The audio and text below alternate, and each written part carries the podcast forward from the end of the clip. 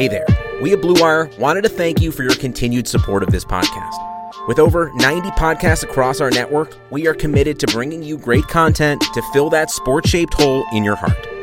To find more Blue Wire pods, search for us on iTunes or check out BlueWirePods.com. And remember, one day sports will return and it will be glorious. Thanks for listening. On to the show.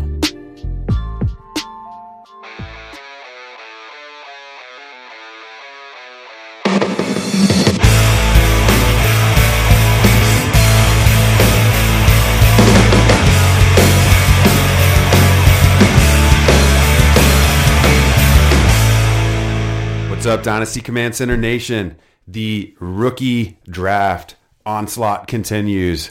I'm Curtis Patrick. Travis May's back. We're going to talk about rookie drafts in the one QB PPR format. So, um, you know, we really prefer playing super flex, but we realize this is still probably at least 50% of the industry and new startups are still one QB in nature. And you guys need to know what to do in those rookie drafts. So, we're going to go over uh, what happened in the rookie mock, the expert rookie mock, in the RotoViz Dynasty Command Center Rookie Guide, Volume 3. So the post NFL draft rookie mocks, that was myself and Travis, TJ Calkins, Sean Siegel, and Blair Andrews that participated in the exercise.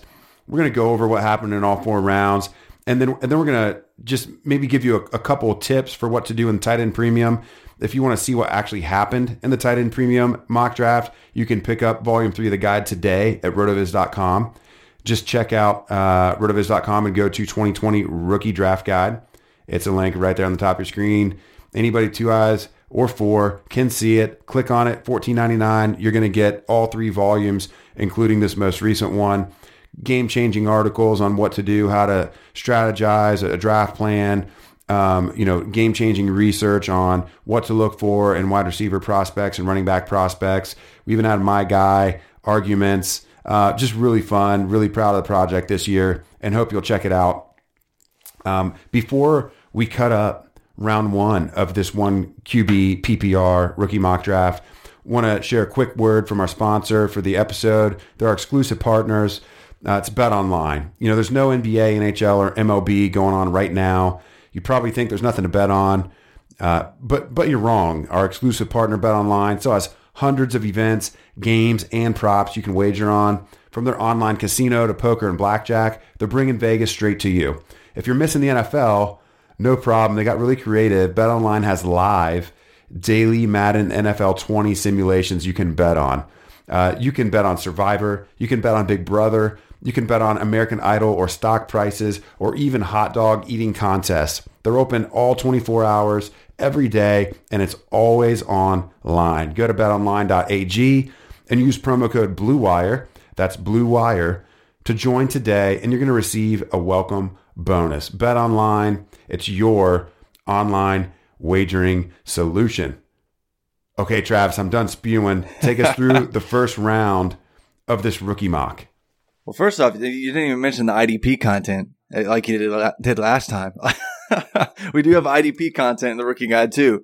But well, it's uh, going to be a happy surprise after people spend their fourteen there we go. and ninety nine cents. Yeah, like, happy man. surprise. You got to under promise and over deliver, okay, sorry. Travis, and that's what we're sorry. doing here. Totally messed that one up. My bad. We're not going to dive into IDPs tonight. I won't, you know, you know, go on about Isaiah Simmons and or uh, fourth round defensive backs or anything like that tonight. I'm not going to mess with that, but I will talk about uh, the 1.01, the real 1.01, which is who you selected to kick off round one in our rookie mock, and that is Jonathan Taylor. Uh, I know a lot of people love Clyde Edwards Helaire, and I, I, believe that's both of these mocks that our team, it looks like we still preferred Jonathan Taylor over Clyde Edwards Helaire for the most part. I think there was only, I, I believe it was only Blair perhaps that uh, actually I can't remember. There was just one. I, I, sorry, Blair, if you're listening, and, and it, it, wasn't you, but I believe I believe there was just one of our rankers that actually preferred Clyde Edwards-Helaire over uh, Jonathan Taylor. Still, not to say that either one wouldn't be a smash, but uh, to no surprise, uh, no one's surprised at all. Jonathan Taylor is one.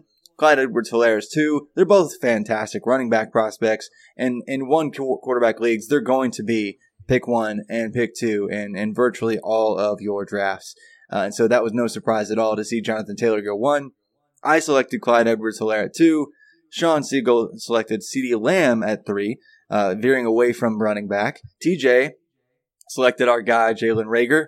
And then Blair, wrapping up kind of the first run through of the analysts, uh, picked Cam Akers in the five slot. So Cam Akers actually went at the five slot in both the Superflex format and the one quarterback format. Uh, one big difference is here that uh, some wide receivers saw some earlier play than they did in the super, Superflex format. Uh, any surprises there for you in those top five before we get down to the uh, second tier of uh, kind of a round one? Yeah, for sure. Um, I've done uh, some other industry mocks, and you know, typically it's running back chalk in the top five. You know, we really see you know five running backs in a row. You know, I was just on um, Twitch, uh, the Action Network with with Matt Freedman and Ryan McDowell and Rich Hribar. You know, guys that basically everyone but Ryan there that was on that that Twitch had RotoViz ties at some point in their history. So a lot of overlap and similarities. And what I'm really seeing this year is a trend towards running back. Um, there's multiple reasons for this. You know, the, the, first reason is that you know we've we've seen a little bit of a falling off of the traditional alpha wide receiver producer, and so I think there's a general feeling that you know investing heavily in wide receiver is not going to make much of a difference in your actual fantasy lineup you know, difference between wide receiver 25 and wide receiver 40 isn't, you know, like it was five years ago. And so I think that that definitely matters. And even the advantage of wide receiver like four to 10, it doesn't look the same as it did a couple years ago. Um, still definitely value in having, you know, a Michael Thomas type producer, but it's just very difficult to project that. And so I think that's manifesting itself in rookie drafts. Um, we also are at a really critical point in the NFL. We needed th- these running back classes over the last couple years to come in, but already some people that felt super young um, and like basically invincible, hmm. you know, as recently as like 12 months ago, are basically like you don't even want to touch them anymore. I mean, find somebody that wants to own Todd Gurley or David Johnson, um, Le'Veon Bell. I mean, the the elite of the elite. I mean, I'm hearing people make age related arguments on Ezekiel Elliott and Alvin Kamara already. Um, yeah, I mean, oh Dalvin, Dalvin Cook is in the last year of a rookie deal with with banged up knees. Joe Mixon is uh, has still yet to really do much as a fantasy producer in his career um, on a total season uh, basis. Derrick Henry um, is suddenly old um, and still has not shown the receiving upside despite leading league in rushing last year. Um, Nick Chubb has Kareem Hunt to deal with. I mean, there's you can go up and down um, really outside of Christian McCaffrey and Saquon Barkley. Those are really the only two people I'm not hearing anyone argue about. I mean, even even rookies from last year, David Montgomery didn't really fully hit. Miles Sanders didn't start the, the majority of the year. He looked great at the end of the season, um, but it's you know it still doesn't feel great to project him as a bell cow. I mean, I, I want him to be bell cow, but you know I'm not certain he will be. Um, and then Josh Jacobs. I mean, the team goes out and drafts Lynn Bowden Jr. and designates him a running back. So there is plenty going on. There's plenty going on with running backs, really one through like 18. Yeah, there's there's so much going on running back one through 18 that these rookies, I mean, people are thirsty for running back. And so I think I'd be really shocked if the most common outcome wasn't five RBs going off the board in, in a rookie draft, and certainly four running backs um, in the first five picks. So it was a little bit of surprise for me to see CeeDee Lamb and Jalen Reagor go in the top five. Like both those players, understand why they were the targets, but I think wide receivers so deep um, that you've got to spend early on running back in this format. Yeah. Absolutely. I, I, will say CeeDee Lamb is still looking like the, the chalk wide receiver one. I've been doing this, uh, this, I call it the 2020 rookie poll mock on Twitter. Still in progress, but it was interesting to see such a steep drop off in, in the poll results once it got to, uh, he went actually at pick six. The other options on that poll were Jerry Jeudy, Jalen Reagor, Justin Jefferson, and CeeDee Lamb actually took down 58% of the vote and won by a margin of 34% over the second place finisher in that, that poll, which was Jerry Jeudy. Uh, and that, that had several hundred votes on it. It's interesting to see that there was that much consensus on CeeDee Lamb being the top guy still, uh, by many people's standards. But but yeah, by no means is it surprising that CeeDee Lamb is the first one off the board. It may surprise some people that Jalen Reagor is wide receiver two off the board, but but not me. I think you and I we've talked about Jalen Reagor plenty on this podcast. You and I both love him a lot. But uh, yeah, still interesting that he went at the four slot overall, given the running backs and uh, the the scarcity and desire for that type of player. But moving on to pick six, you you took your guy, kind of a homer pick, but kind of a just a right pick to make here, J.K. Dobbins in the, in the sixth slot. Uh, that that's that's not probably a surprise to most. Uh, landing with the Ravens, that looks like a decent landing spot, even if he isn't the primary rusher week one of this year. It looks like he could be the future there to pair along with Lamar Jackson. D'Andre Swift was my selection in the seven slot. That could be a committee, but D'Andre Swift is, is an immense talent. We were super high on him. Some people had him in, in the really 1.01 overall, overall conversation even just a few weeks ago. Uh, and then in the eight slot, it's a little bit surprising here, especially when we consider what the what the market value and, and consensus might be on on this player. But Brandon Aiyuk went at the eight slot because uh, again, like you mentioned on the last show, Sean's really high on Brandon Aiyuk. and then he actually took him over Jerry Jeudy, who went in the nine slot. Henry Ruggs in the ten. That was Blair taking that that selection there, and then uh, you again taking Justin Jefferson and then me to round out the end of round one, taking Denzel Mims. In that range, I'm sure I'm sure there's some surprises. J.K. Dobbins coming off his 2,000 yard season, that felt like a no brainer. At the six slot to me, but does does it still feel right? I mean, you mentioned that it should probably be those five running backs, but are you worried with D'Andre Swift? that that is just going to be kind of a messy committee when, when it comes to Kerryon Johnson and that coaching staff and what they might lean towards this this uh, this coming year. Yeah, with with Dobbins, I think it's it's a perfect match. I mean, I wish he would land somewhere that throws the ball a little bit more.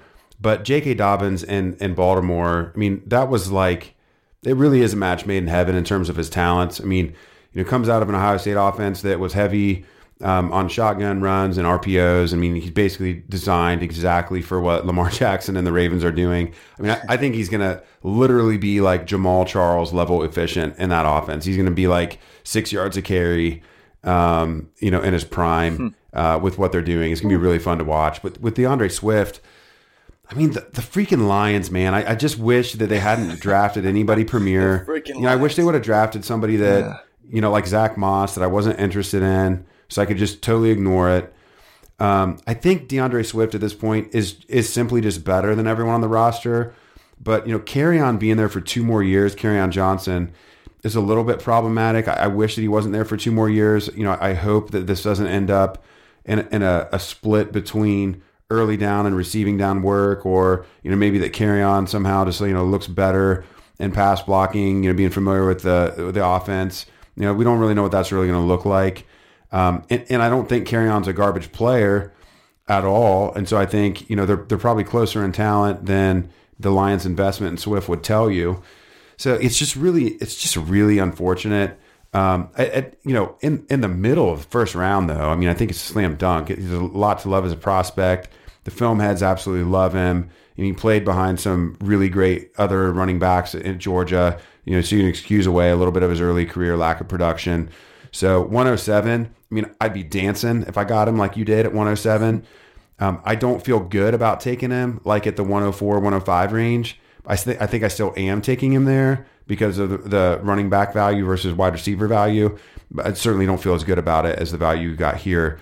Um, the really interesting piece is Jeudy falling.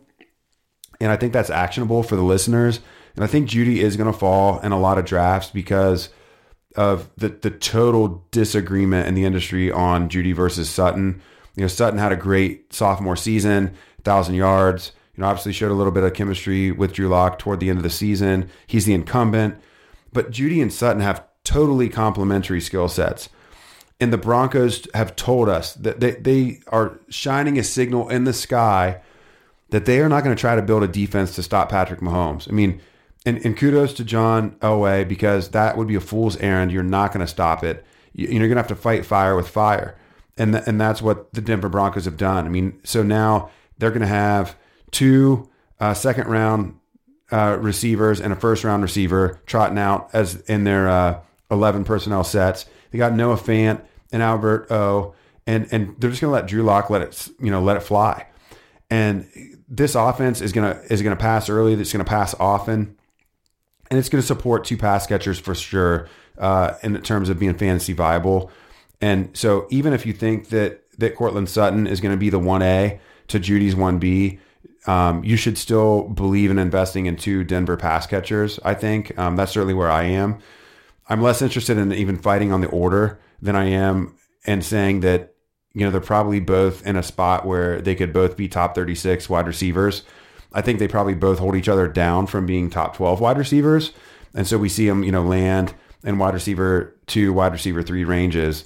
Um, the thing about Jeudy, though is you know Sutton had kind of the early early um, dynasty value that then kind of it sloughed off a little bit with not having the early production. Uh, the beginning of his rookie season, and then he started to gain some momentum. If Jeudy comes in in a new look offense with a, a sophomore quarterback that breaks out and produces on day one, you know, I, I think he's going to potentially overtake Sutton in dynasty value, even if he doesn't in fantasy production. So him falling to 109 should really give you a lot of hope um, that you can get a premier athlete, premier player um, that could be, you know, maybe Calvin Ridley esque in production. Um, is a good way to, to look at him. And and my other my other takeaway from round one is is I absolutely just killed.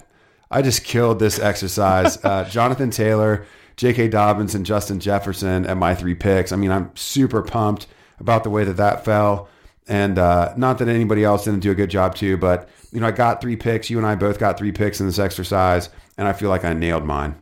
Yeah, I mean, I got Clyde Edwards-Helaire, D'Andre Swift, and then I, I finished it up uh, with round one at, at the one point one two, getting Denzel Mims, and I I have Denzel Mims ranked even just a little bit higher than that slot. So I just felt like, man, this is this is a slam dunk for me. Uh, I know uh, Mims is not everyone's as high uh, as as I am on, on, Mims. I believe he's my tenth rated rookie right now. I have him over uh, Henry Ruggs. I have him over Brandon Aiyuk. Those were the two players in the first round that went in this mock that I have him over, and I just believe that he has one of the most complete profiles in this class. Obviously, he didn't uh, come out as a junior, but that was mainly because there was kind of a down year uh, there for him I guess when you compare it to a sophomore and senior season. So he just wanted to, hey, I've, I've got this one more chance to really prove I'm NFL ready. And he did, he did that. He had like over a thousand yards again, dominated that defense, that offense. And uh, really, I mean, impressed at every step of the way throughout the draft process as well. Just people gushing over his Senior Bowl process. And then, of course, he kills it at the combine, 6'3", 207, running a 4'3", killing it in the in the jumps, showing he has an immense burst. Love his physicality. Now he gets the draft capital. So Denzel Mims looks like a great value in one QB as a as an end of the first round type player for me. Yeah, for but, sure. I think I think that's fine. I think the th- the takeaway with Mims um, versus the the wide receivers that fall into round two, and even a couple of the wide receivers that went above him in round one.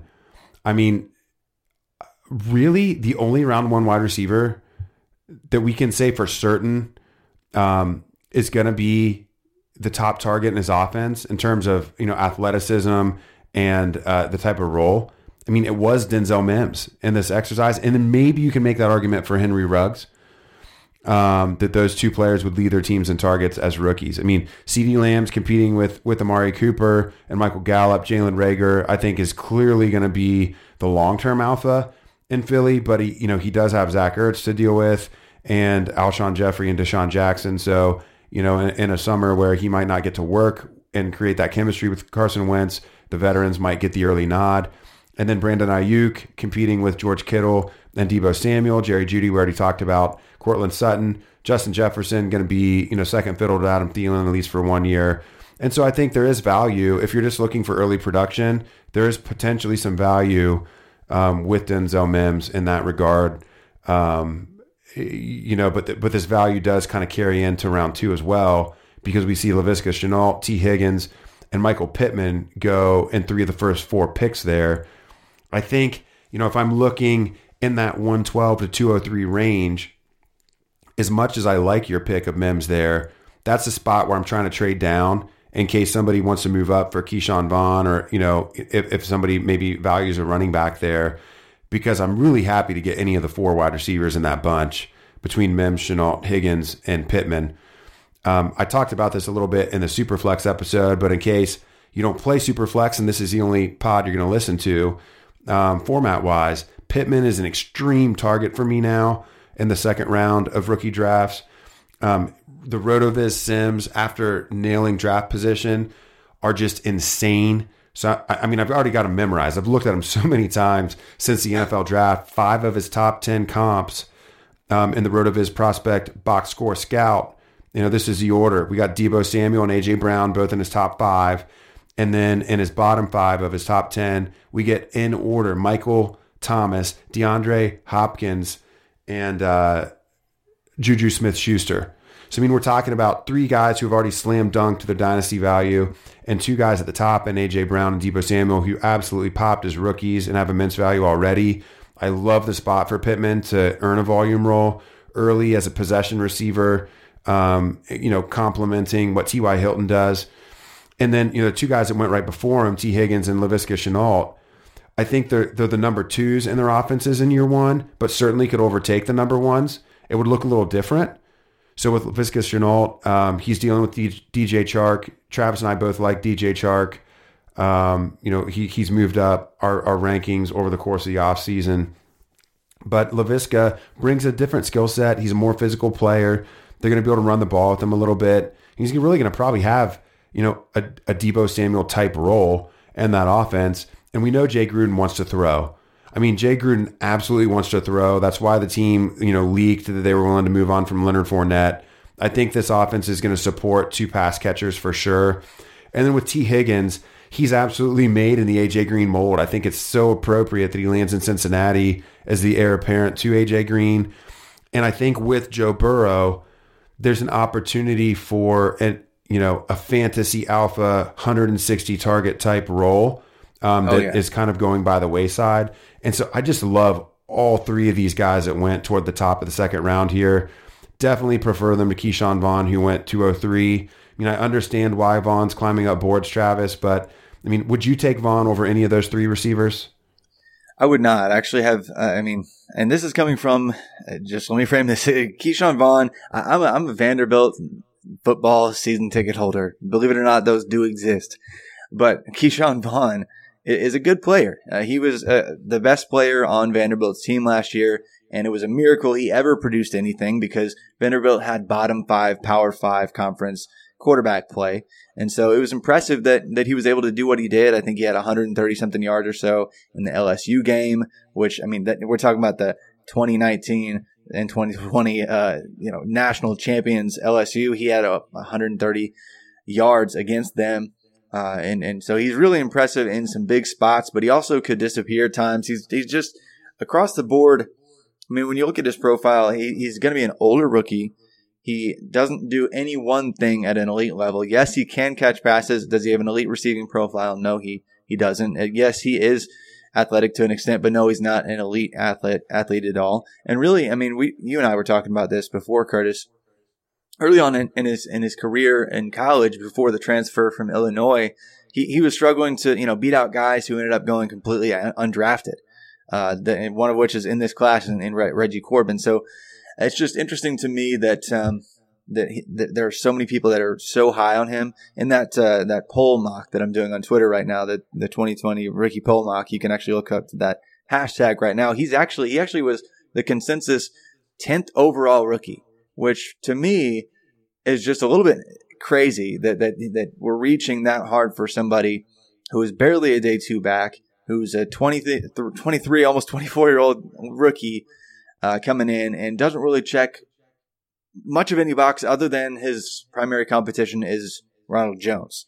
Uh, when there's so many good wide receivers around still available, uh, I'm not going to be taking Ke'Shawn Vaughn at least until the mid second, if not later into the second round. Okay, yeah. I, I mean, I, I totally agree. Um, Ke'Shawn Vaughn was not a target for me at all. I didn't even have him in my top 24 until after the NFL draft. I mean, I think, you know, most of us who were low on him had to move him.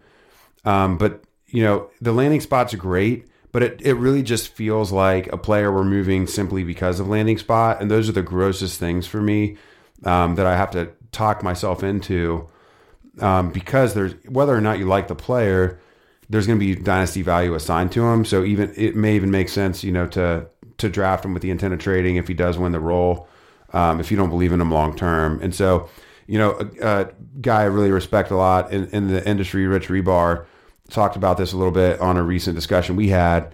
And he, you know, he was even hypothesizing that maybe Ke'Shawn Vaughn's best fantasy season could actually be year one. Um, yeah. And then, you know, after that, due to age concerns or due to, um, you know, what Brady decides to do, um, that his value could kind of deteriorate. Um, and the team, you know, the team's already shown that he doesn't have a lot of patience. Uh, this organization doesn't have a lot of patience for the running backs to develop. So if he doesn't pop immediately, he's probably no better off than Ronald Jones was. And it's just it becomes a messy committee where nobody's fantasy viable uh, or dependable week to week. So after Pittman Jr., you know, let's get let's go two five through two twelve. Uh, the rundown is Joe Burrow, KJ Hamler, um, Adam Trautman. a bit of a surprise going in the mid second here, even uh, though this is not a tight end premium set. Then we get Zach Moss, Antonio Gibson, AJ Dillon, and and Chase Claypool. So if if you're you know keeping track here, we do see two quarterbacks go despite the format.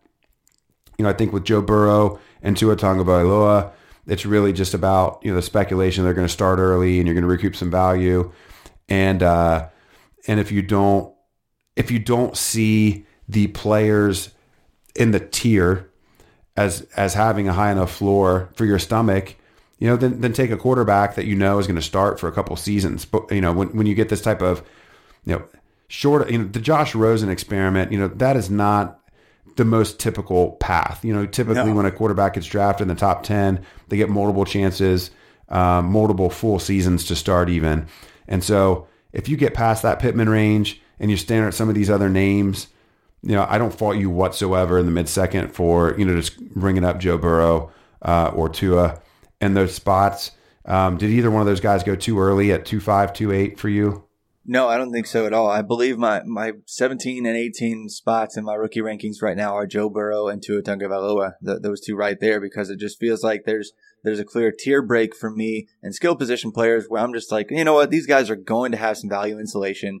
Yes, it's, it's totally not normal, like you said, for a Josh Rosen outcome to happen. And, and it's also not super common for, you know, everybody to kind of turn into Lamar Jackson or Patrick Mahomes either. But either way, you're, you're getting some value insulation with these players. They're going to have most of the rookie contract to have some up and down, high, high sell windows for you where you're, going to make a return on your investment regardless. It's just, if you go too much further than this, you're, you're getting into players that probably have uh, more questions than answers. I mean, like, I mean, you go back what very far at all. We're looking at out. I mean, what Adam Trautman was the seventh pick in this round.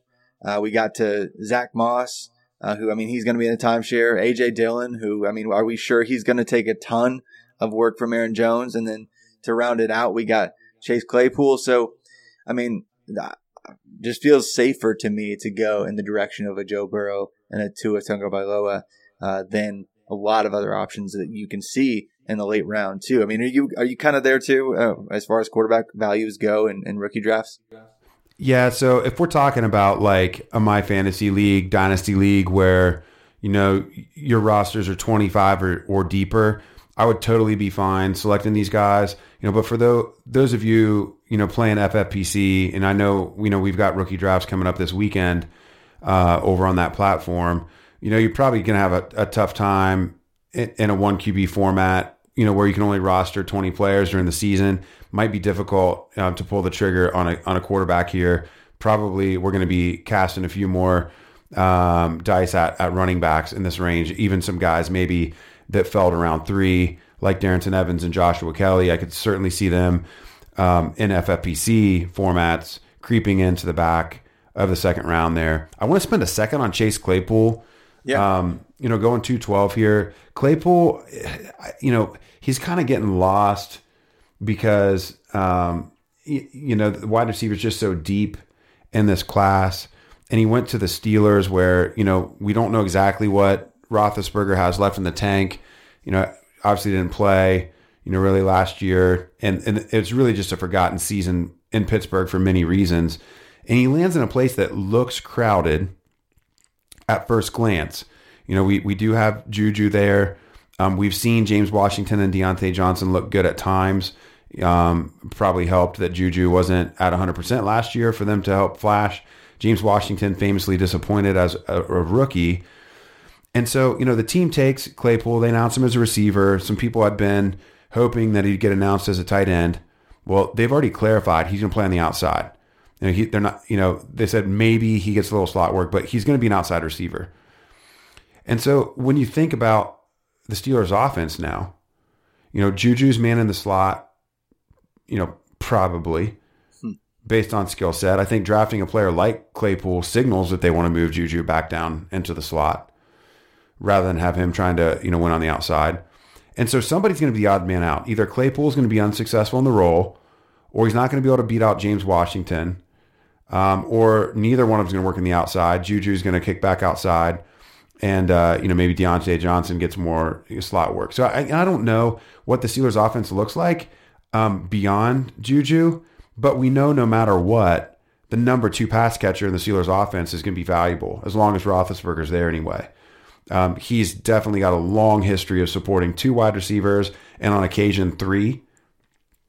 And so if you get into this range and you're looking for ceiling um, and, and cheap ceiling when when considering draft capital, you know, Chase Claypool, you know, he's a second round pick.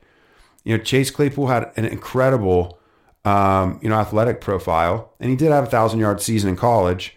It feels a lot to me, Travis, like DJ Chark as a rookie two years ago you know, where it's like, well, you know, we just at that time, believe it or not, Jacksonville was viewed to be a crowded wide receiver situation um, with Dede Westbrook, and yeah, I mean, it's weird. It seems weird to think about now, but it was crowd, it was crowded back then, and you know, it's just kind of well, it's just a deep. What does he really do? He's just kind of a deep threat, but you know, he had deep speed, and he was a second round pick, and lo and behold, the people who are patient, you know, now are staring at probably a borderline top twenty four dynasty wide receiver. And so I think that's range of possible outcomes for Chase Claypool. And I don't, you know, I didn't rank him in this range. You know, he's more of a third round player. Um, I think in, in, in my personal rankings, um, he was 25th in the Dynasty Command Center uh, average ranking. So he goes, you know, right on schedule there. Uh, in my own rankings, uh, I'm trying to pull him up quickly here. I've got him, you know, I've got him more in the third round. Yeah. And so uh, at 30, so mid third round. But I don't fault anybody for for just chasing the draft capital here at 212. Yeah, no, I, I think that that lines up perfectly. And if and really, the Steelers have just been phenomenal at drafting wide receivers. And and regardless of what happens exactly with him, I think he holds some just speculative value for a while. People will value him as like a late rounds, you know, second round player if he does virtually anything on the Steelers this year, just because you know, he could be that player. And there's already been talk of Juju not, not even being on the roster, uh, in, in a couple years. Uh, just, I, there's buzz from team beat writers and a whole bunch of podcasters that cover the team closer than I do.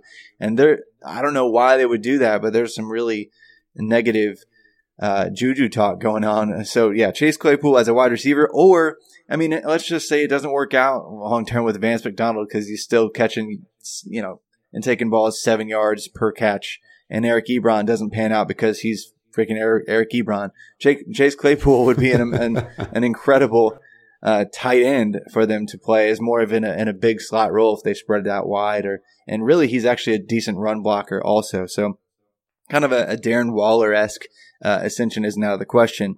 Uh, I did take Antonio Gibson. I talked about him on the last show, but man, in the late second, this is exactly where I'm pulling the trigger on Antonio Gibson because I think he can be a feature back that can uh, be an efficient pass catcher, but also a, a fast feature, a big enough, you know, six foot, 230 pound kind of monster that if, if he is given the opportunity uh, for the Redskins. But really enjoyed this draft. I thought the first two rounds, there were, there were a bunch of interesting value picks for sure.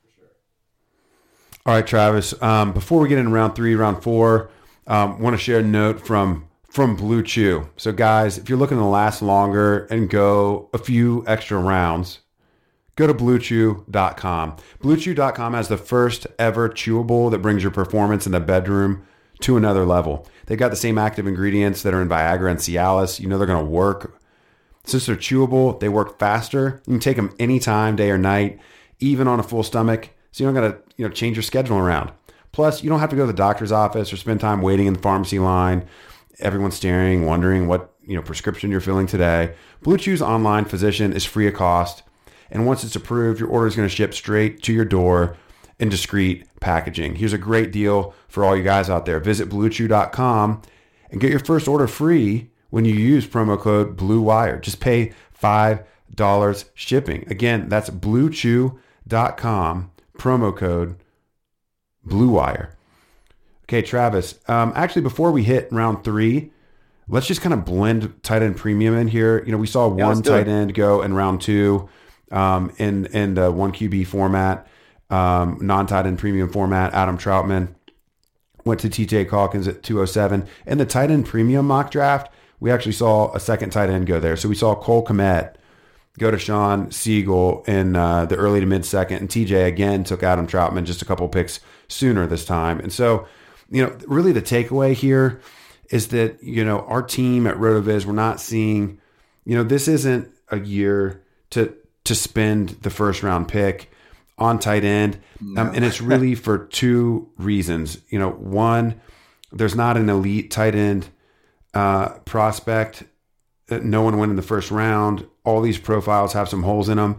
And then two, the quality of players available at running back and wide receiver are just such this year that even if there was a strong tight end uh, prospect, a, a round one draft pick, I just don't think they'd be able to crack the first round this year. It's just the quality of the other position players. So keep that in mind. You know, if if you are in a tight end premium league, don't overspend in round one. You're going to be able to get either Kmet or Trautman in round two. And in our exercise, we had a couple guys go in rounds three and four that have some appeal. We'll hit that uh, when we get there. Yeah, and really, I mean, the tight end position in rookie drafts, in tight end premium especially, a lot of people just go and target those players early anyway. And there are going to be players in your leagues that reach for the tight ends and keep reaching for the tight ends. Maybe half your league just does that regardless because they just feel like tight ends need to go in these slots in any given year. But really, the tight end position changes in terms of value and where a player should be selected more so than any other uh, position in fantasy football. I mean, the quarterbacks and one QB can typically slot in the, in the same spots most years. The top, you know, first names off the board, the real NFL draft board. In, in, in Superflex and one QB, they're going the same spots. But tight end premium, it's still all over the board. Like I remember the OJ Howard year. I mean, a tight end premium, he was like a 1.05, you know, 1.06 in some some of my leagues, and that's just never going to be the case. They, there should never be a first round tight end this year. Don't reach. If you leave your tight end premium draft without a tight end this year, feel completely good about it because next year is going to be different. There are going to be three tight ends in tight end premium most likely that are going to be in the first round discussion. I mean, you got Kyle Pitts from Florida, Brevin Jordan from Miami, Pat Freiermuth from Penn State. There's a couple other players that might work their way in into the conversation, like Charlie Col- Charlie Kolar from Iowa State. Next year is a much better tight end class. So if you don't have a tight end right now, trade into that, oh, but don't feel like you have to reach just because of the format. But there are at least some other interesting names that we'll definitely get to here shortly. But I actually kicked off the uh, uh, the round three of our uh, super not super flex uh, tight end premium of uh, taking Antonio Gibson. I just uh, had him like all over the place, but uh, he was an early third in tight end premium. He might fall there again. But uh, really, in tight end premium, that's pushing down a couple other names and a few other spots. Like Bryan Edwards, I think, went early round three, whereas he's been more of a, a late round two, even in Superflex and even in, in one quarterback uh, mocks. I believe he was a, a late round two guy, but names like Bryan Edwards might fall into round three. He did fall to the uh, 3.03 to TJ there. Uh, Joshua Kelley, I mean, you mentioned uh, liking him and you know, on the last pod as, a, as kind of a late two. He, he falls into round three just about every time especially in tight end premium, if people are reaching for the Cole Kmets, the Adam Adam Trautmans, and you may even see a, couple other people reaching for uh, Devin Asiasi just because he went to the New England Patriots. He actually fell to the the, the eighth pick in this this mock. Uh, what are your thoughts on on Devin Asiasi now that he is uh, with the New New England Patriots, Curtis?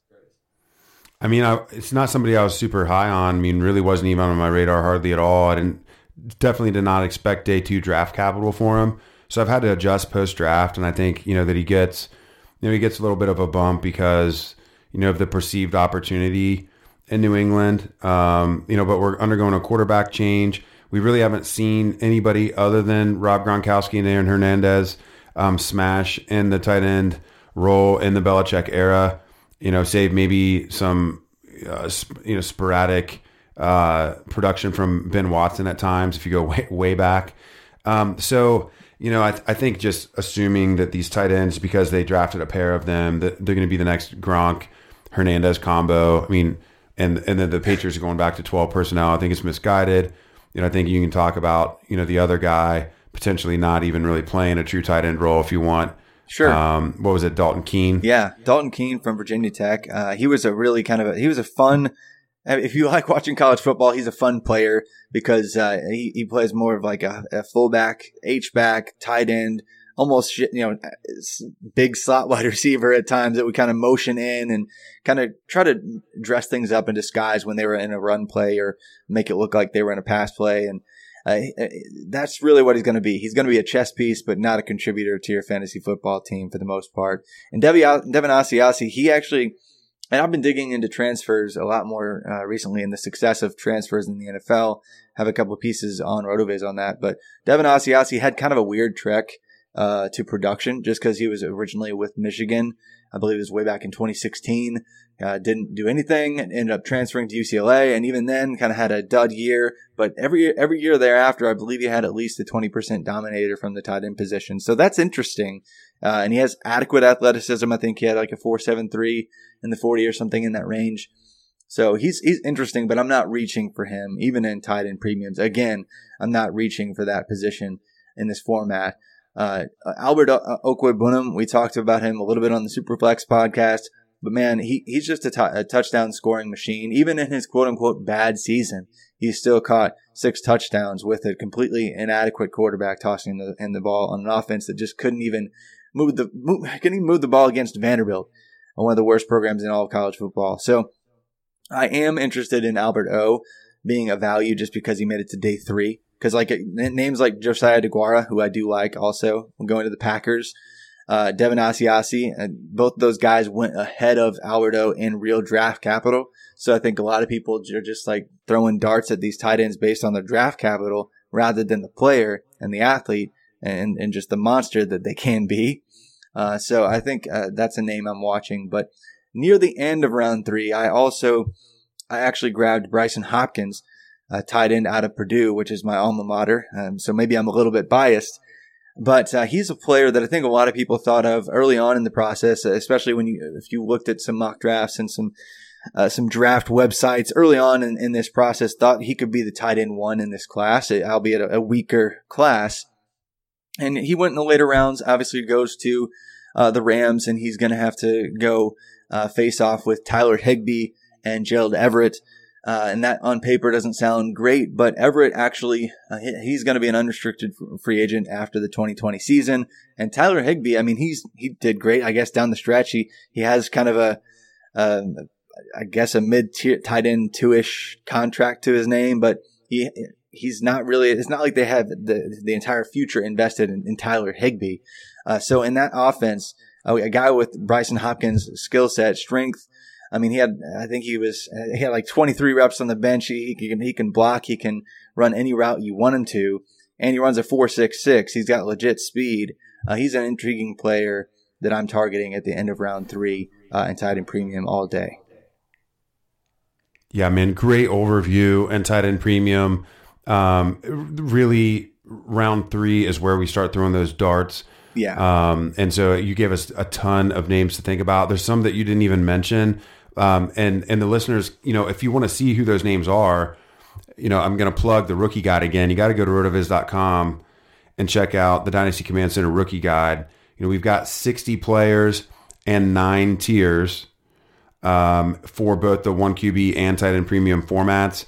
I mean, it's it, the simplicity. I mean, we worked really hard to make sure that we were very specific, um, not only to be very consistent from format to format with how um, the players that weren't premium moved around. So, for example, you know, if you were to take our one QB rankings, you know, the, the players who aren't tight ends or, or quarterbacks are going to appear in the same order. And as you go across the different formats, the people who are moving are the quarterbacks or the tight ends, depending on if we're talking about a, a super flex or tight end premium league. So in other words, you know, we made sure, you know, that the averages and the ordering um, was very precise in that top 60. And, and the tiers are going to be so key as you try to, you know, rather than freaking out and, and asking people, you know, in the moment for trade advice on Twitter, or even if you're a Slack member in the DCC, um, it's okay, you know, use tiers as a general guide for trades. I mean, should I trade up here? Well, I don't know. Is there only one or two guys left in the tier above? If so, that's probably your trade up spot. You know, should I trade back? All right, well, we're in tier seven and, you know, I'm rebuilding this team. We're in the third round and this tier is 10 guys deep. Yeah, I can try, probably try to trade back half a round and see if I can grab two thirds. Um, and so, you know, those are the types of things that just from looking at a visual, it gives you so many different ideas. And all that's right there in the guide. You know, we, we try to keep volume three very streamlined because we know so many rookie drafts are coming out quickly. So there's no new articles. You've got three ranking sets, you've got three mock drafts, and you've got the rankings and the tiers. And so, um, you know, that's everything that you need to go ahead and execute. We've taught you everything about the profiles of these players um, and their college production um, in in volumes one and two, and now it's just time. It's time to cash in. We we've done the adjustment for draft capital and landing spot. Now it's time to go use those picks that you've accumulated. So check that out on the website. We're going to bring this home um, with some favorite dart throws from round three and four, both for uh, you know one QB and tight end premium formats. And if you want to hear the rest of the names that you know appeared um, in those mock drafts. Again, you can check that out in the guide. So I'm going to go first and I'll kick it over to Travis. So in round three um, of a single QB format, um, you know, we're, we're talking about really it's tier six and tier seven.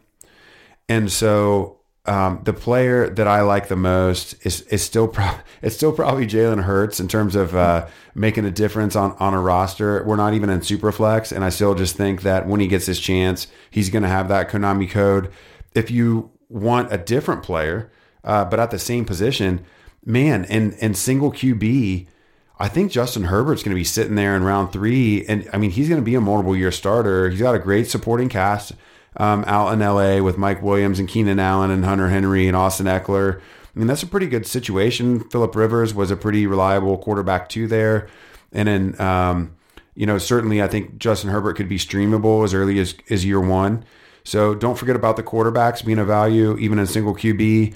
If you're looking for upside at, at a position in round three, um, you know, I kind of like this is a little gross because of draft capital, Travis, but I kind of like Eno Benjamin um, in the seventh round to Arizona. Yeah. You know, Kenyan Drake is going to get a chance there, but we haven't seen a 16 game season where he put it all together on heavy volume. Um, Chase Edmonds looked okay, um, but hasn't always been available. You know, I just think with his receiving ability, if he gets his chance, he might be able to pop. Let's kick it over to round four and some targets there. Um, I've got I've got a couple here. Anthony McFarland landing with Pittsburgh. I think there's a chance to overtake James Conner if an injury occurs, and certainly in year two he could start uh, with Conner being in a walk year. Um, and then if you want to go with the wide receiver position, there's a couple. I think the guy that's really grown on me after the landing spot is Quintez Cephus. Um, he went a little earlier than I thought he would, given his poor athletic measurables. Um, yeah, let's talk about him for a second. I want to hear your take, but I've got some on, on, him as well. Well, yeah, we might end up with the same round four dart here. Um, but Quintez Cephus lands with the Detroit Lions. And in year two, there's going to be, really be an opportunity. Marvin Jones probably going to be gone in 2021. Um, Matthew Stafford has, you know, consistently been been able to support multiple pass catchers throughout his career, um, even across multiple offensive system designs. And Quintez Cephus did get high praise from um, the best cornerback in the draft this year uh, at Ohio State. You know, said that Quintez Cephus was the toughest assignment he had in his college career. So, I mean, take that with a grain of salt, but he could have said anybody, and he said Quintez Cephus. I think Travis went into this in a previous pod, but I just want to point you back to that. Now that he's been in, you know, landing in a, a nice spot there, you know, I don't think that we want to ignore that. Um, and so he would probably be late in drafts. He's probably my favorite wide receiver target. You get toward the very end of the fourth round. Yeah, absolutely. And I'll, I'll bounce back to my third third round kind of dart throws, but he's interesting just because. I mean, yeah, he had a really slow 40. Don't look at his athletic measurables. He had a really slow 40 at the combine, but he kind of cleaned it up at his pro day some. I think he plays a little bit faster than that. Uh, he's decent at stacking and playing physically uh, against cornerbacks and getting over the top of them despite his uh, maybe imperfect long speed. But really, I mean, he just had a really strange career. I mean, he didn't do much his first season. He was, he was supposed to break out in a big way. Uh, I actually just talked about this in the uh, players in one of my top 100 series uh, pieces that just dropped today on Rotoviz. But uh, his second his second season, his, his, father passed away, and he actually dedicated his sophomore season to his his dad, and he actually dominated down the stretch. He had almost a a 40% dominator at the time after nine games, uh, and then got hurt in his 10th game, broke his leg actually. Uh, and then, of course, before he was supposed to come back and uh, mon- you know have a monster 2018 season. He actually uh, was accused of uh, there were some sexual assault allegations, and there was a long, long legal process, legal battle, and eventually, right before the 2019 season, he was acquitted of those charges. And it was like the middle of August, and he hadn't been practicing at all, but he he showed up and hit the ground running and posted a 35% dominator in his final season. Uh, so he, he struggled to stay healthy at times, had some crazy stories and stuff happen to him, but uh, definitely imperfect pros- prospect. But even this year, he's got Kenny Golladay, uh, an older Marvin Jones, like a 34 year old Dan- Danny Amendola, and uh, Geronimo, uh, Geronimo Allison that he's he's uh, competing against. So there's there's a way, there's a path for him to find relevance even in year one. So he's an interesting end of round four uh, kind of dart throw that I don't think is going to be going very highly in most drafts this year. But I, I, mentioned it on the last pod. I really like Antonio Gandy Golden in, in round three. Um, you know, even at the very end, uh, trying to target Adam Trautman just because everyone's kind of fading this tight end class. Uh, Adam Trautman out of Dayton, now with the New Orleans Saints. They did trade their entire day three of picks to try to get Trautman and he had a 38% dominator as a freaking tight end, which is just crazy, crazy production. I don't care uh, about what level you're playing against. He just absolutely took over that offense and they just couldn't stop him.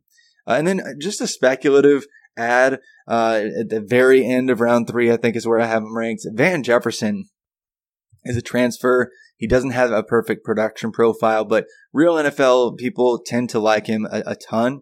Uh, so at some point, you're going to want to take a player that it was picked 57th overall in the NFL draft, uh, knowing that there's there's potential value for him taking that wide receiver three role over in LA. Uh, but uh, really, round four, I do like uh, targeting. Also, uh, we mentioned La'Mical Perine on, on the other podcast, but he had 40 catches last year for Florida. DeeJay Dallas with the Seahawks in, in a weird position right now, but it could be that he competes for that backup role with Rashad Penny, and that would have sounded insane uh, even a year ago that he would be in that conversation to be in, in, the backup role for Seattle. But in the fourth round, you could do a whole lot worse than DeeJay Dallas, a former Wildcat quarterback slash defensive back in high school, converted to wide receiver uh, uh, in the, in the start of his Miami career, and then converted to running back just because he is an all around just playmaker. Uh, because Miami needed him to, and it turns out he's actually good at running back too. So DeeJay Dallas is interesting, uh, interesting as well. Uh, but one more, James Proche broke a bunch of re- records at SMU, found a way to, to be productive. Uh, even when playing with Courtland Sutton and Trey Quinn, who went on to the NFL, he still posted a 15, 16% uh, dominator when he was like a true freshman, I believe, but ended up smashing with like a 39% and a 36% d- dominator down the stretch and posting decent yards per team pass attempt numbers as well. But uh, I believe, uh, correct me if I'm wrong, Curtis, but that's probably all the time we have on this on this show. But uh, I hope uh, you guys enjoyed this one and the Superflex special that we uh, just came out with. we're going to be getting into more of a position by position breakdown, talking about some running backs, wide receivers, and where these stat players stack up in this rookie class. Uh, all the more as we continue this rookie draft season. But uh, thanks again for joining us on another Dynasty Command Center podcast. But until next time, keep living that Dynasty life.